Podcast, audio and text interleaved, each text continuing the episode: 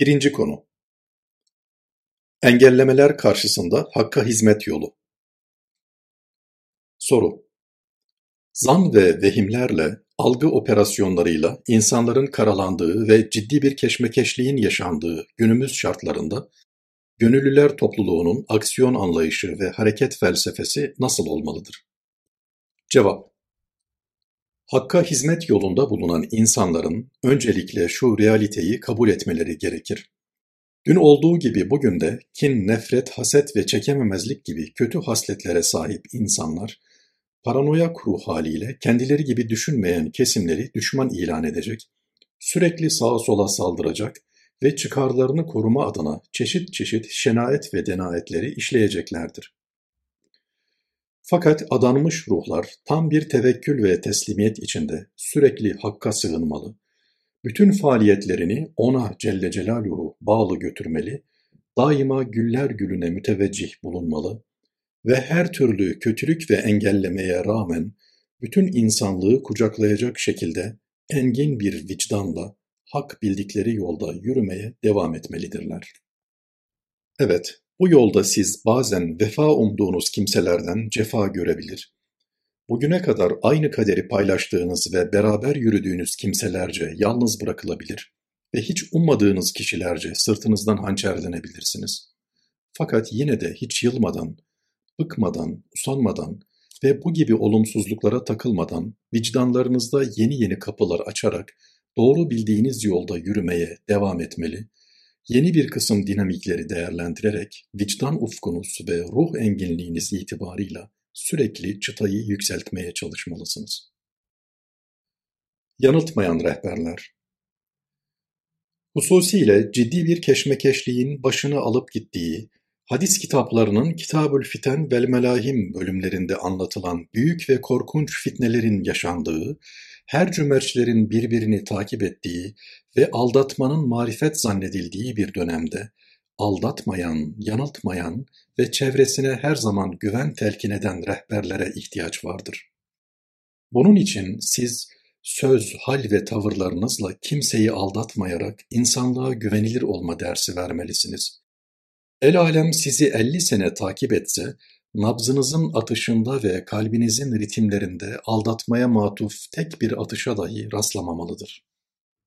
Vaka günümüzde pek çokları dünyaya ve dünyalıklara talip olduğundan, konumuna göre şu veya bu derecede dünyanın bir yerinden yakalayarak ondan bir şey koparma ve kotarma sevdasına tutulduğundan, başkalarına kendinizi doğru anlatmada biraz zorlanabilirsiniz. Alemi nasıl bilirsin, kendin gibi fehvasınca sizi de kendileri gibi bilebilirler.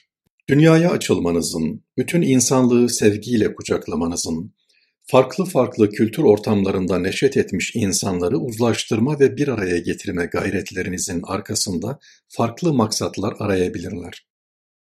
Kendileri yaptıkları her işi bir beklentiye bağladıklarından sizin de bu tür dünyevi bir kısım beklentiler arkasında koştuğunuzu düşünebilirler.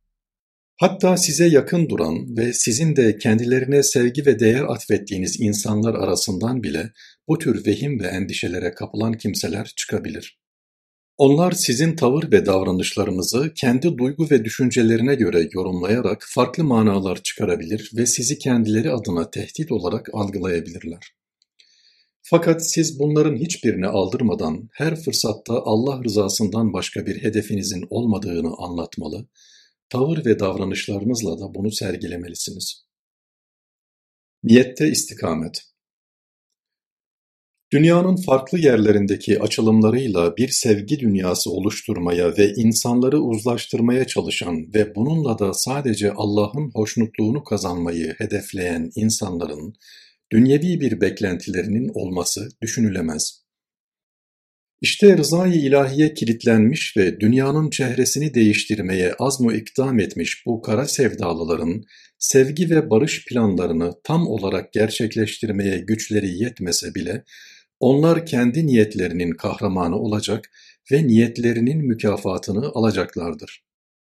Zira bir hadis-i şerifte de ifade edildiği üzere ameller niyetlere göredir ve herkese niyet ettiği verilecektir. Dolayısıyla insana fayda sağlayacak asıl faktör niyetindeki istikamettir. Bir insanın niyeti ve vicdan enginliği ne ise Cenab-ı Hakk'ın rahmetinin ona dönüşü de buna göre olacaktır. Mesela siz Allah'ın izni ve inayetiyle bütün dünyayı huzura kavuşturma niyetiyle yola çıkarsınız.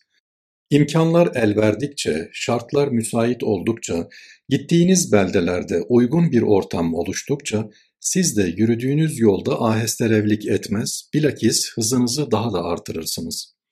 Fakat öyle bir zaman gelir ki yürüdüğünüz yolda bir kısım engeller önünüze çıkar ve kat etmeyi hedeflediğiniz yolun ancak onda birine ulaşabilirsiniz. Fakat sizin niyetiniz onda on olduğu için Allah'ın mükafatı buna göre olacaktır. Böyle güzel bir akibete mazhar olabilmek için hak yolunda hedeflediğiniz işi gerçekleştirmede öyle samimi ve içten olmalısınız ki Acaba bir gün gelir de yaptığımız işler karşılığında bize de küçük çapta bir idarecilik düşer mi gibi düşünceler aklınızın köşesinden dahi geçmemeli. Bilakis aklınıza bu tür mülahazalar geldiğinde bunları şeytani birer dürtü saymalı ve hemen onlardan uzaklaşmalısınız. Bu demek değildir ki bazı kimseler hak ettikleri ve layık oldukları bazı makamları ihraz etmesinler. Elbette belirli makamlara liyakat kazanan insanların kimisi müdür, kimisi amir, kimisi müşavir, kimisi müsteşar, kimisi vekil, kimisi de bakan olacaktır. Fakat kendilerini insanlığın huzur soluklaması için hizmet etmeye adamış olan ve rızayı ilahiden başka bir şey düşünmeyen insanlar, dünyalık adına dünyevi hiçbir makama talip olmamalıdırlar. Hatta bakanlık, başbakanlık gibi imkanlar ayaklarının dibine kadar geldiğinde hemen kabul etme gibi bir aceleciliğe girmemelidirler. Yoksa hak rızasını elde etmek için çıktıkları yolda rızayı ilahi mülahazalarını kirletmiş, muhataplarının gönlünde oluşabilecek tesirleri kendi elleriyle kırmış, kredilerini tüketmiş ve insanlar nezdindeki güvenlerini kaybetmiş olurlar. Bana göre yüce bir mefkûreye dilbeste olmuş insanlar için değil bu tür idari makam ve mansıplara talip olma, topyekün dünyanın fethini gerçekleştirmeyi isteme bile bulundukları makamdan birkaç adım geriye gelme demektir. Evet, bir insanın ebedi hayatını kurtarma gibi bir mefkûre yanında dünya fatihliği bile deryada damla kalır. Bu itibarla günümüzün mefkûre muhacirleri, hak ve hakikat sevgisinin gönüllerde neşv-ü nema bulmasını, ahlak ve faziletin ruhlarda çimlenmesini, insanların birbiriyle sarmaş dolaş olmasını hayatlarının en büyük gayesi bilmeli ve santimini zayi etmeksizin ömürlerini bu yüce gayeye göre dizayn etmelidirler. İkinci konu Zaman dertlenme zamanı Soru Günümüz dünyasında hemen her gün yürek dağlayıcı hadiselerle karşı karşıya gelmemize rağmen yeterince müteessir olamayışımızın sebepleri nelerdir? Hak katında duyarlı bir mümin olabilme adına nasıl hareket edilmelidir? Cevap Bir insanın en yakınından uzağa doğru alakadar olduğu farklı daireler vardır. Kişinin kendisi bu dairelerin merkez noktasını tutar. Başka bir ifadeyle, insan evvelen ve bizzat cibilli ve tabii olarak ilk başta kendisiyle meşgul olur. Kur'an-ı Kerim'de yer alan "Rabbena gfirli ve li valideyye ve lil mu'minine yevme yekumul hisab" Ey Rabbimiz! Hesabın görüldüğü gün beni, anne babamı ve bütün müminleri mağfiret buyur. Rabbi gfirli ve li valideyye ve limen dahale beytiye mu'minen وَلِلْمُؤْمِن۪ينَ وَالْمُؤْمِنَاتِ Ya Rabbi, beni, anne babamı ve evime mümin olarak girenleri, erkek ve kadın bütün müminleri affeyle ayeti kerimelerinde, mağfiret talebine kişinin kendisinden başlamasının ifade buyurulması, bir manada insanın bu tabii ve cibilli durumuna işaret etmektedir. Bununla birlikte hakiki bir mümini çevresinde olup biten hadiselerin alakadar etmemesi düşünülemez. Esasında mümin olma bir yana insanlıktan nasibi olan herkes bir başkasının yaşadığı acı ve sıkıntılardan, mesela insanların birbiriyle yaka paça olup birbirini katletmelerinden, masumların zulüm ve şiddete maruz kalmalarından ızdırap duyacaktır. Çünkü netice itibarıyla bütün insanlar aynı ağacın birer dalı, meyvesi, yaprağı veya çiçeği gibidirler. Kur'an-ı Kerim bize hitap ederken Beni Adem, Adem'in evlatları diyor. Dolayısıyla vicdanını yitirmemiş her insan aynı babanın evladı olarak kardeşinin içine düştüğü acı ve ızdıraplarla alakadar olur. Hatta şefkat hissinin derinliğine göre içi yanar, yüreği kanar.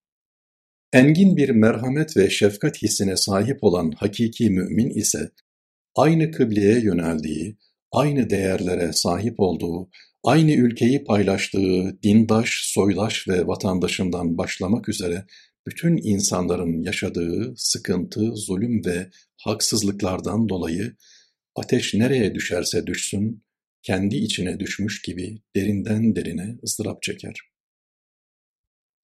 Izdırap gece yarısında vuran gong gibi. Hususiyle İslam dünyasının günümüzdeki durumuna vakıf bulunan ve Müslümanlar üzerinde oynanan oyunların farkında olan insanların yaşanan bütün bu hadiseler karşısında uykularının kaçmaması, ıstırapla iki büklüm olup gece gündüz inlememesi mümkün değildir.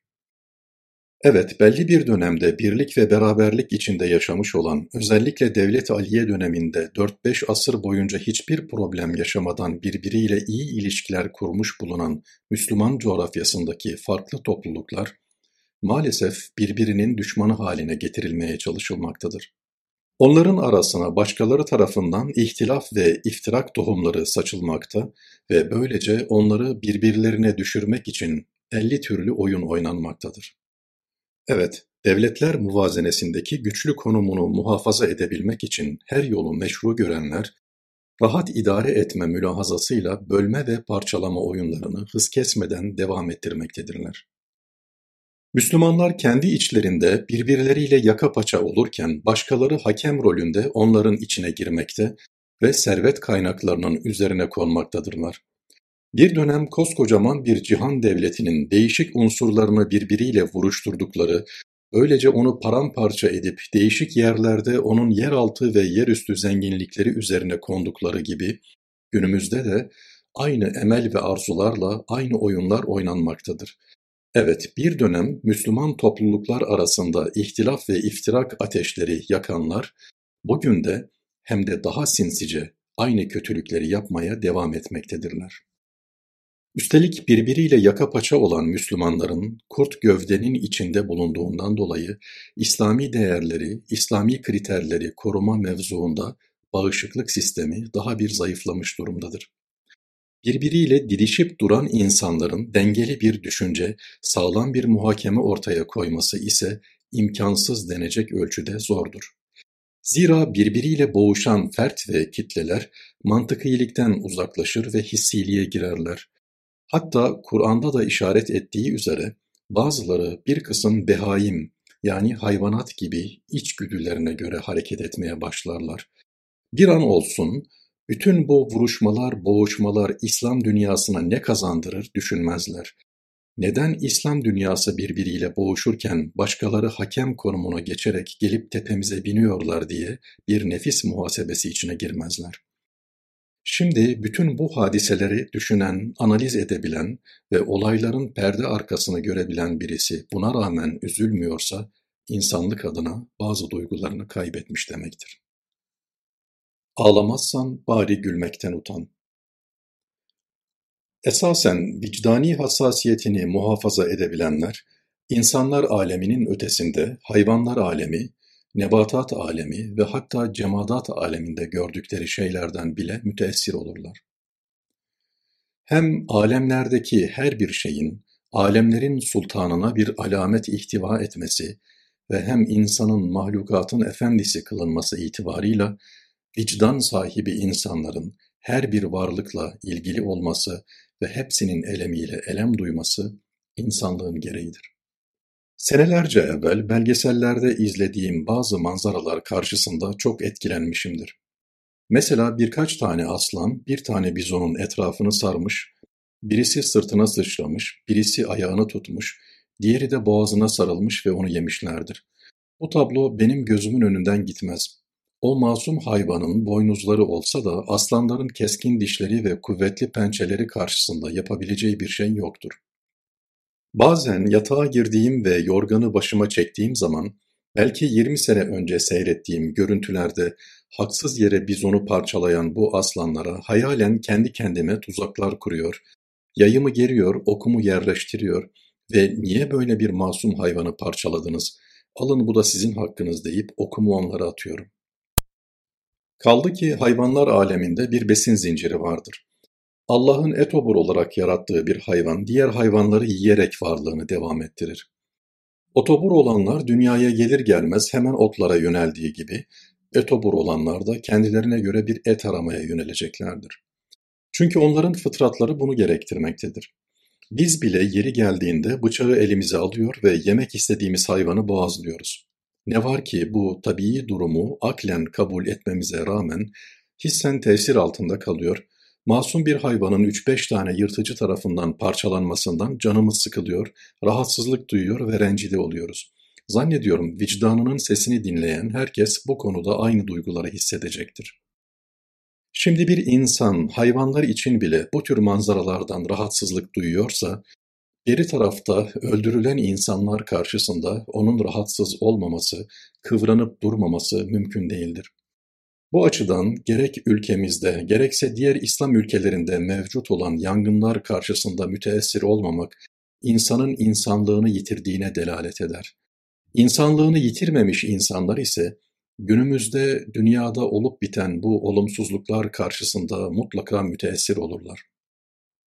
Mehmet Akif, Müslümanların maruz kaldığı durumu anlatırken, ırzımızdır çiğnenen, evladımızdır doğranan, hey sıkılmaz, ağlamazsan bari gülmekten utan der. Nitekim Peygamber Efendimiz sallallahu aleyhi ve sellem bir hadis-i şeriflerinde şöyle buyurmuştur. Men lem yehtemme bi emril muslimine feleyse minhum. Müslümanların dert ve ızdırabını içinde duymayan onlardan değildir.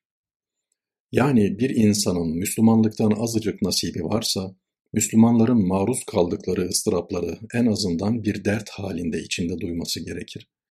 Zaten bunu içinde bir dert olarak duymayan birisi söz konusu problemleri giderici alternatif bir kısım çözümler geliştirmeyi de düşünmez. Fakat bu konuda öncelikle herkes kendisine bakmalı ve başkaları hakkında suizanda bulunmaktan kaçınmalıdır. Bilemeyiz, belki de çevremizdekilerin duyarsız gibi görünmeleri çok sabırlı ve mukavemetli olmalarından kaynaklanabilir. Aslında onlar da bizim duyduğumuz aynı acıyı içlerinde duyuyor olabilirler. Onların içinde de Müslümanların maruz kaldığı problemler karşısında sürekli kan damlıyordur. Fakat onların mukavemet sistemleri çok güçlü olduğundan belayı dertten ah etmemekte, ah edip ağyarı ahlarından agah eylememektedirler.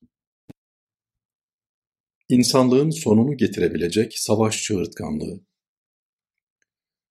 İnsanların yaşadığı bela ve musibetler karşısında ıstırap duyma hususunda işin önemli bir tarafı da şudur.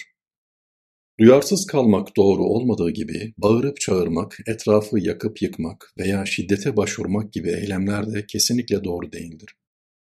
Zira çözüm diye ortaya konan böyle bir tepkiyi ne Müslümanlıkla ne de insanlıkla telif etmek mümkün değildir. Dolayısıyla bu tür taşkınlıklara asla fırsat verilmemeli, bilakis insani değerler ön plana çıkarılmak suretiyle her türlü canavarlığın önü alınmaya çalışılmalıdır. Bunun için yapılan zulüm ve haksızlıklara karşı bir tepki de olsa, çoluk çocuk, kadın yaşlı demeden masum insanların katline sebebiyet verecek şiddet ve terör hadiselerinin dinimizden fersah fersah uzak olduğu her fırsatta vurgulanmalıdır. O türlü cinayetlere girenler açıkça kınanmalı ve kaba kuvvet fikrine karşı setler konulmalıdır. Bu konuda düşünce inhirafı yaşayan kimseler mümkünse tadil edilip girdikleri bu dalalet yolundan kurtarılmaya çalışılmalıdır. Bir taraftan bu yapılırken diğer taraftan da günümüzün aklı başındaki siyasileri, sosyologları, felsefecileri, pedagogları, terbiyecileri bir araya gelmeli, farklı medeniyetler arasında şiddet ve savaş dili yerine barış dilini geliştirmeye çalışmalıdırlar. Kimi devletlerin kendi çıkar ve menfaatleri için alevlendirecekleri savaş dili ve çığırtkanlığına karşı da ortak akılla barış dili ve ortamı oluşturulmalıdır. Bir baştan bir başa bütün dünyayı kasıp kavurabilecek, muhtemel Üçüncü Dünya Savaşı'nın fitilini ateşleyecek her türlü kışkırtma ve teşebbüse karşı alternatif projeler geliştirilmeli, planlar yapılmalı, bunlardan realize edilmesi mümkün olanlar da hemen hayata geçirilmelidir. Aksi takdirde günümüzde üretilen korkunç silahlar ve onların kullanılacağı bir dünya savaşı insanlığın sonunu getirecektir.